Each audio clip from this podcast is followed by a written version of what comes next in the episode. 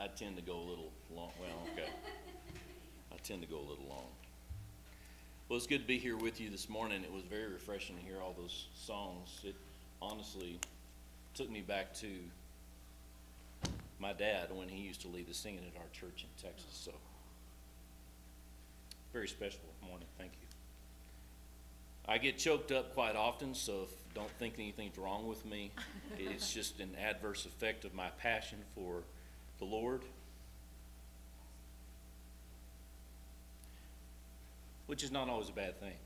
At, our church in, in Missoula, it's technically in Missoula, but um, Frenchtown area is really where we minister. We've been in a series uh, going through Revelation lately. With everything that's going on in the, in the world, uh, it just seemed fitting. A lot of people were kind of talking about this and that, Mark of the Beast, in the times, and I thought it'd be really good if we went through Revelation to where we would know what we were actually looking at, what know what we were to expect, and really focus on what we could know. And in the midst of that, this last week's sermon, I just thought I would take a chunk of that and and just share it with you uh, this this week. It's chapter 19, and it's kind of past all of the scary uh, judgment type stuff. But embedded in that chapter, in the first part of it, is something that we are all, all, all believers, um, can take hope in, we can take refuge in, can give us a reason to be excited about um, witnessing to people. And oftentimes we, God, we, we hear that God calls us to be witnesses, right? And uh, we have to evangelize. And, and honestly, I was thinking through this the other day. What does a witness do?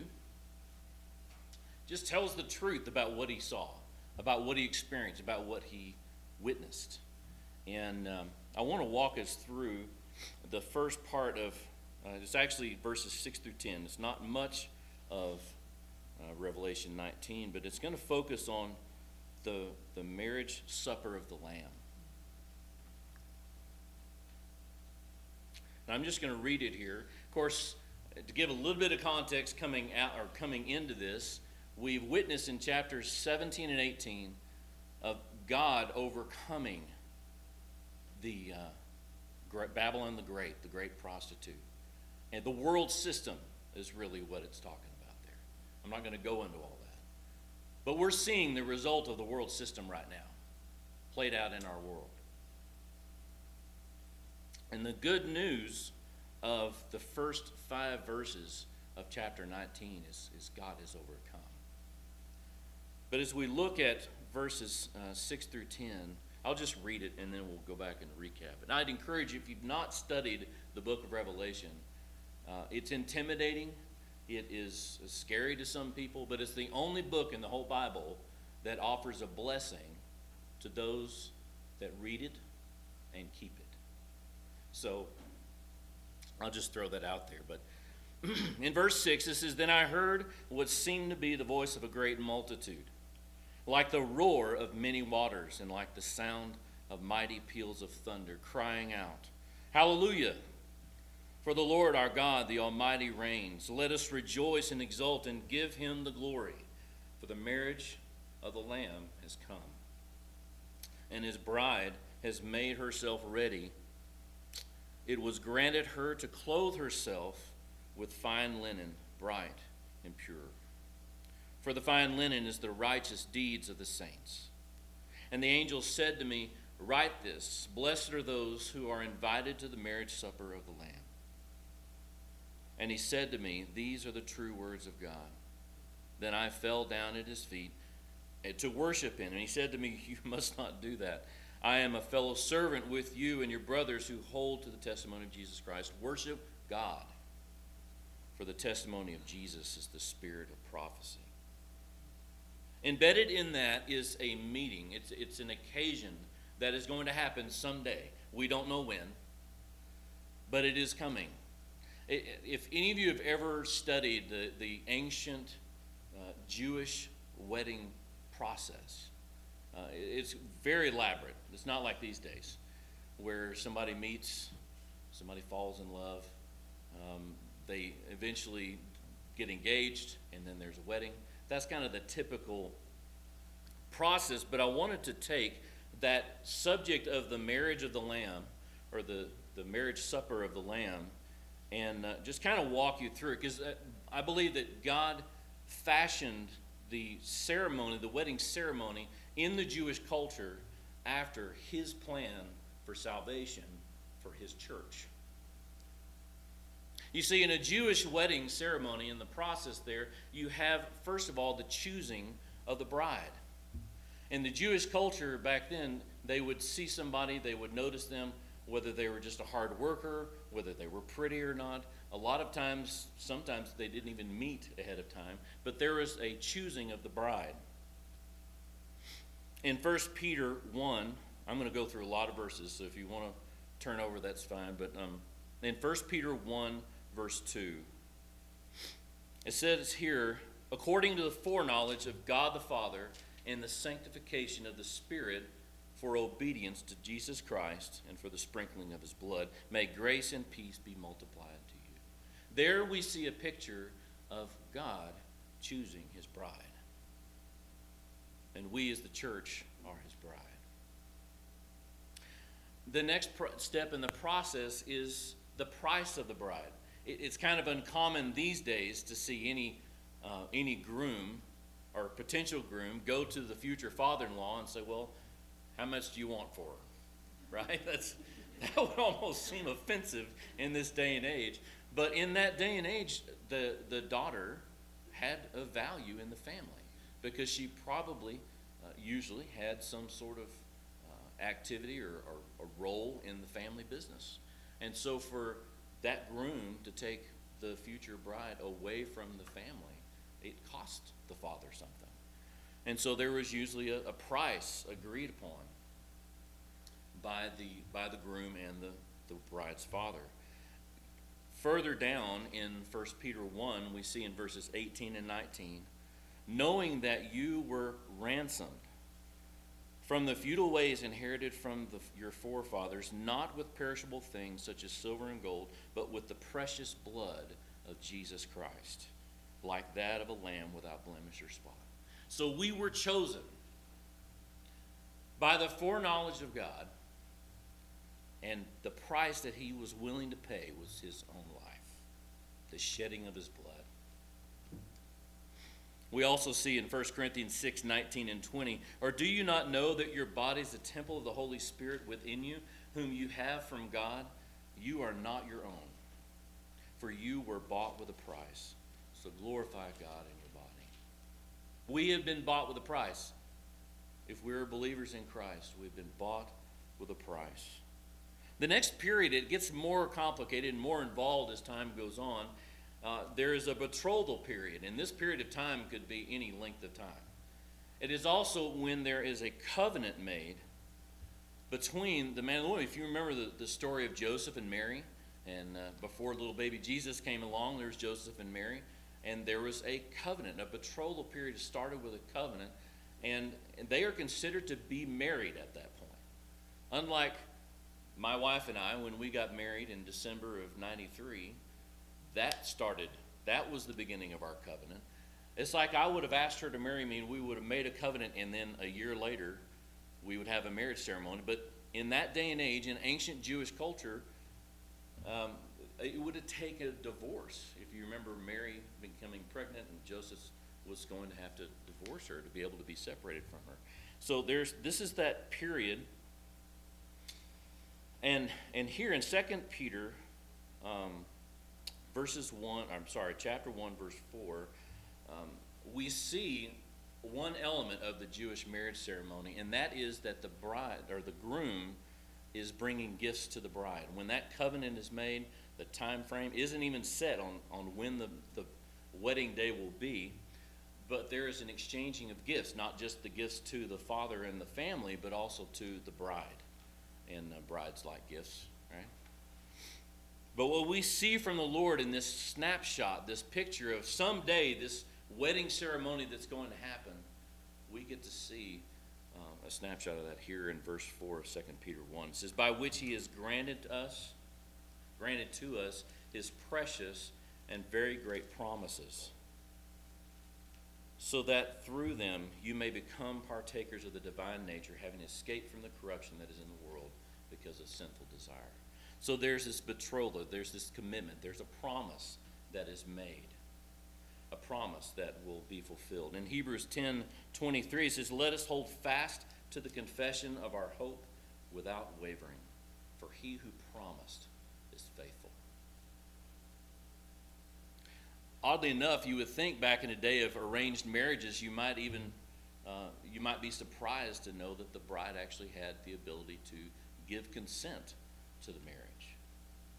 And in the church, as God is choosing us, we have the opportunity uh, to, to accept that and to receive that. In John uh, chapter 112, it says, But to all who did receive him, who believed in his name, he gave the right to become children of God. He calls us, and we have the opportunity it's just, to me, it's beautiful as we see all of the steps. It's not just this magnificent wedding day that happens and we know we're the bride, but all this time he's pursuing us. All of all the way through history, he's been um, planning on us being there, knowing that who his bride was going to be, and, and laying out uh, his covenant and remaining faithful to us. We have the cup of the covenant. This is a cup that when the original covenant is made, they share a cup of wine is to kind of celebrate and agree that this wedding is going to happen someday. And then you have, like in Passover, you have three cups. And the second cup uh, at the Last Supper is the one that Jesus shared with the disciples. And he says in Matthew 26, 29, I tell you, I will not drink again of the fruit of this vine until that day when I drink it new with you in my Father's kingdom. There's that future promise. I don't know about you, but with everything going on in the world, I'm looking forward to that day. It's been a bit stressful. Uh, it, it's been a bit disheartening to see where our world is going. It gives me hope that there is coming a day when He's going to return for His bride. I got a little ahead of myself with the whole gifts thing. That's, that's coming now. There's a gift for the bride. I mentioned it earlier with the bridegroom. Something to help them remember him by. It's like nowadays we give uh, the fiance, the, the wife, the wife to be, an engagement ring, right? She wears it on her, her hand, she gets to look at it and it sparkles, and she goes, "Oh wow, that, that guy that I love, he gave that to me." But the interesting part about this is these gifts. What is it? Why is it having to remember him? You know, what, what's the purpose for it to remind her of him? Was because he would go away. And so these gifts that he's going to give her are to remind her of him.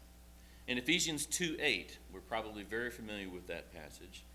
It says, For by grace you have been saved through faith.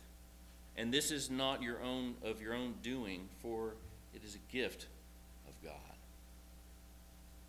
That gift of salvation.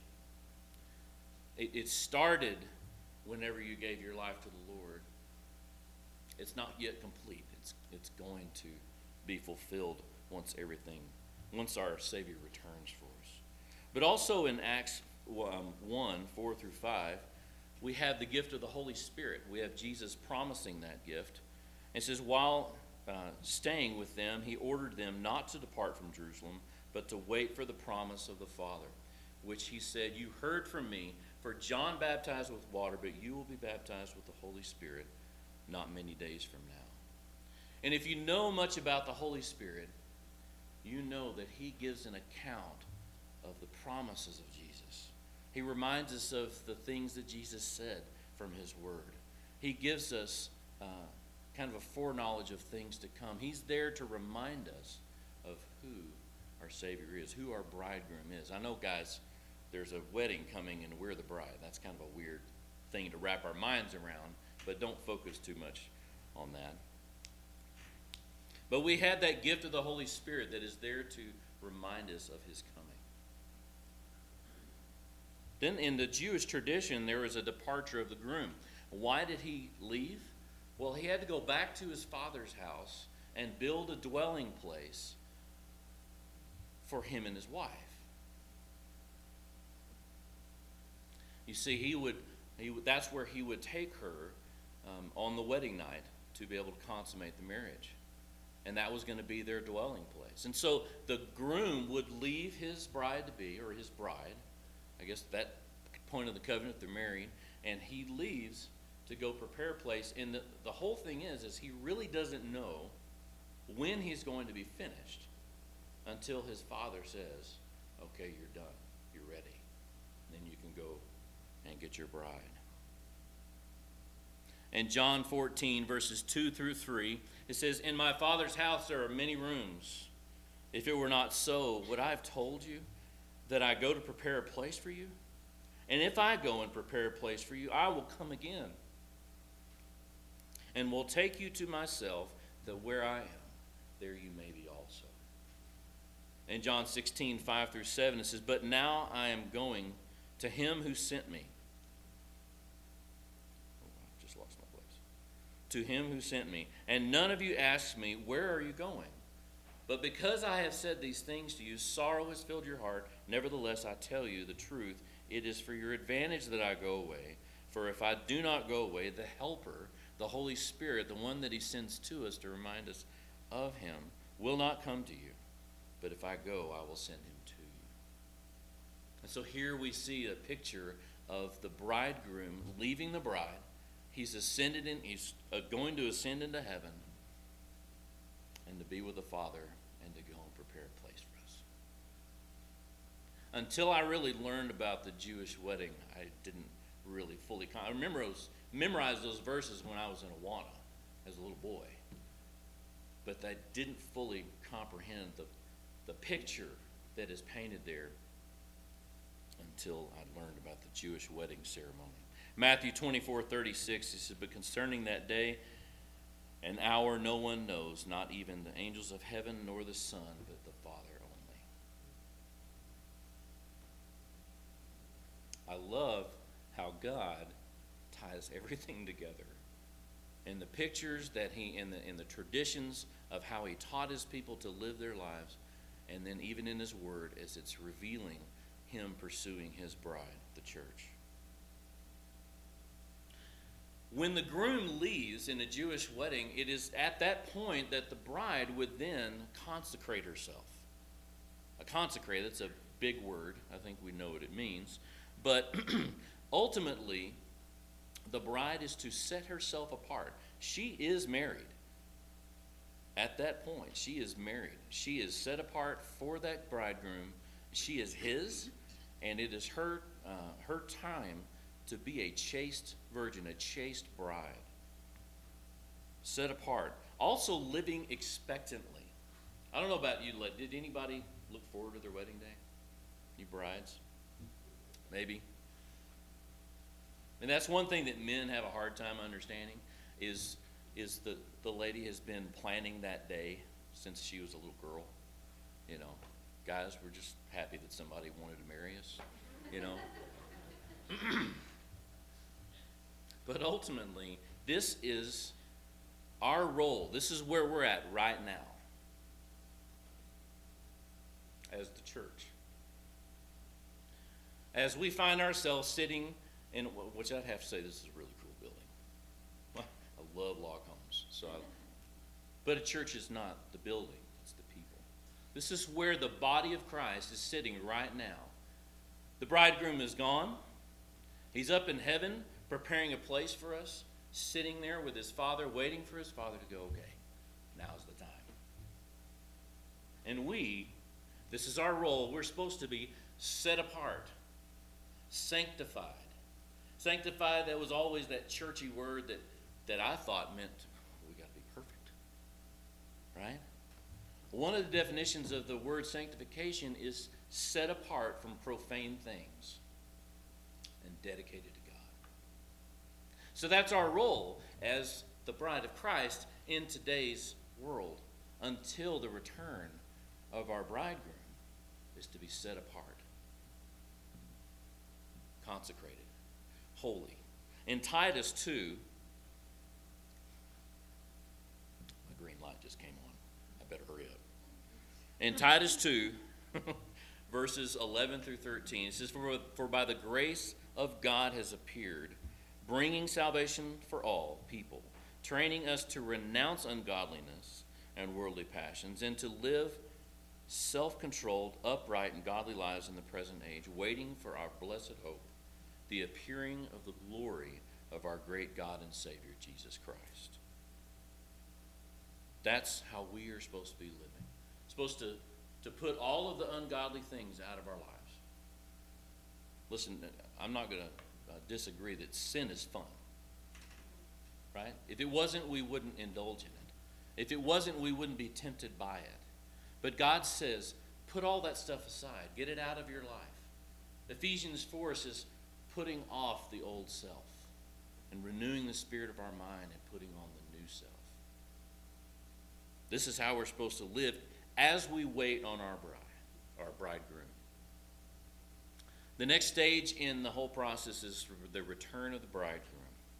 In Acts 1, verses 10 through 11, it says, And while they were gazing into heaven, as he went, behold, two men stood by them in the white robes and said, Men of Galilee, why do you stand looking into heaven? This Jesus who has, was taken up from you into heaven will come in the same way as you saw him go into heaven. He's coming again, guys. And isn't it good? I think there's a, an aspect of our world that makes us um, hell from it because there's so much evil. And there's that part of us that just longs to be away from that because once we're saved, we realize what we're meant for. And that, that blessed day in the future when, when our Savior comes, that's the day we're to be looking forward to. 1 Thessalonians 4 16 through 17 says, For the Lord himself will descend from heaven with a cry of command with the voice of an archangel and with the sound of the trumpet of God, and the dead in Christ will rise first. Then he who, uh, we who are alive, you who are left, will be caught up together with them in the clouds to meet the Lord in the air, and so we will always be with the Lord. Therefore, encourage one another with these words.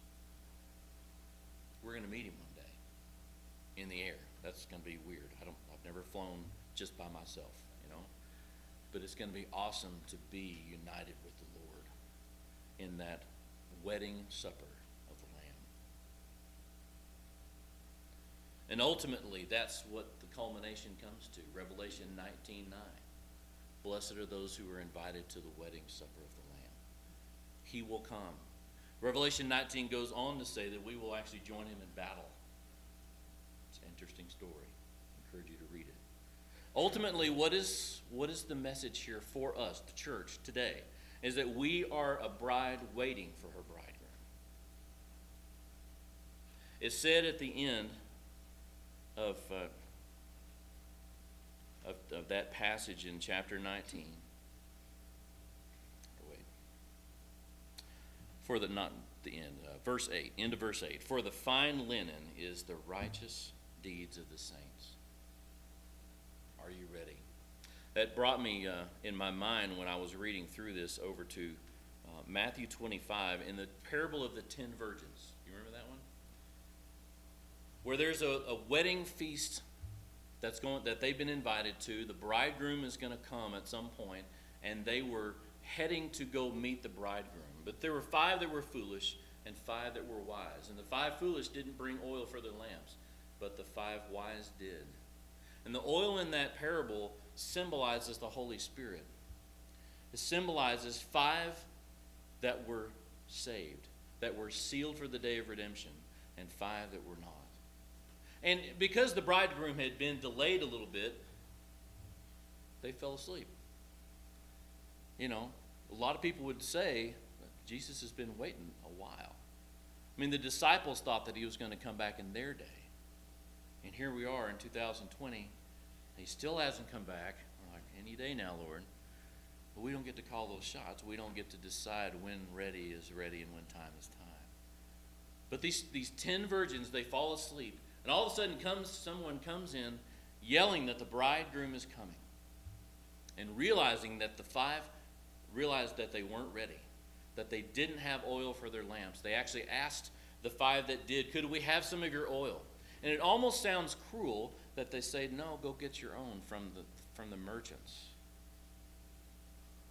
But the symbolism is those virgins couldn't give the Holy Spirit to these ladies, to the other five virgins. They had to get that from the one that offers it, the only one that can provide it. And so when they finally came back with their oil, the door had been shut. The time had come. And the message at the end of that says, Watch, therefore, for you know neither the day nor the hour. I, I can't assume that everybody sitting in here is a believer. Just can't. I know for 28 years of my own life, I sat in churches just like this, professing to believe in God. And I didn't really know Him. I went through religion. I went through head knowledge, but not heart knowledge. And really uh, asking Jesus Christ to come into my life and save me and transform me. That happened when I was 28 years old. I've been in church my whole life. So there's no guarantee for me, the, the guy that's here for one day out of the whole year, maybe, unless Lloyd goes, yeah, I guess we'll have you back. that, that I will know whether you're truly saved or not. So there's two messages here. We're waiting. How are we living our lives to where when He returns, we can be found ready? And if you're not a believer today, the message is don't wait. If you know that you believe in Him and that you love Him and you want to be His, don't wait. Because we don't know the. Things in this world right now, they seem like anything could happen really quickly. I think as pastors, we, and even as just fellow believers, we feel that. But that would be my encouragement to you today. Let me pray for us. Father, we just come before you today. And as we hear about this exciting moment that's going to happen someday, only when you know, we look forward to it. We either look forward to it expectantly and excited or maybe we sit here today and we don't really know you and we look forward to that day in fear. I pray uh, this morning that wherever we find ourselves, sitting here in this, uh, this church building this morning, that you would just reveal the truth to us of, of where we stand with you. And that if we need to get something right, that we would do that if we've been dragging our feet on giving our lives to you and receiving you, as John 1 said, receiving you as our personal Savior so we could be a child of God. I pray that no walls would stand in the way of us making that decision today. And I pray for the rest of us who, who, uh, uh, who are faithful followers and children of God that we would examine our lives and really take to account how we're living. Are we ready? If you were to return at any moment in our lives, would we be excited and, and joyful that you found us the way you did, or, or would we be embarrassed and wishing that you'd waited? Lord, regardless of how we find ourselves today, help us to be obedient and responsive to your Holy Spirit's leading as we leave here today. God, ultimately, this whole story, it doesn't speak of, uh, of fictional things. And it doesn't speak of a, a mean spirited God. It speaks of a faithful bridegroom that has given up everything. You paid the ultimate price. You said, I'll pay whatever it takes, I'll give it all for my bride. Thank you for that. Help us to live our lives not in a way that we try to earn our salvation, but that we would honor your sacrifice. We love you and we praise you. It's in Jesus' name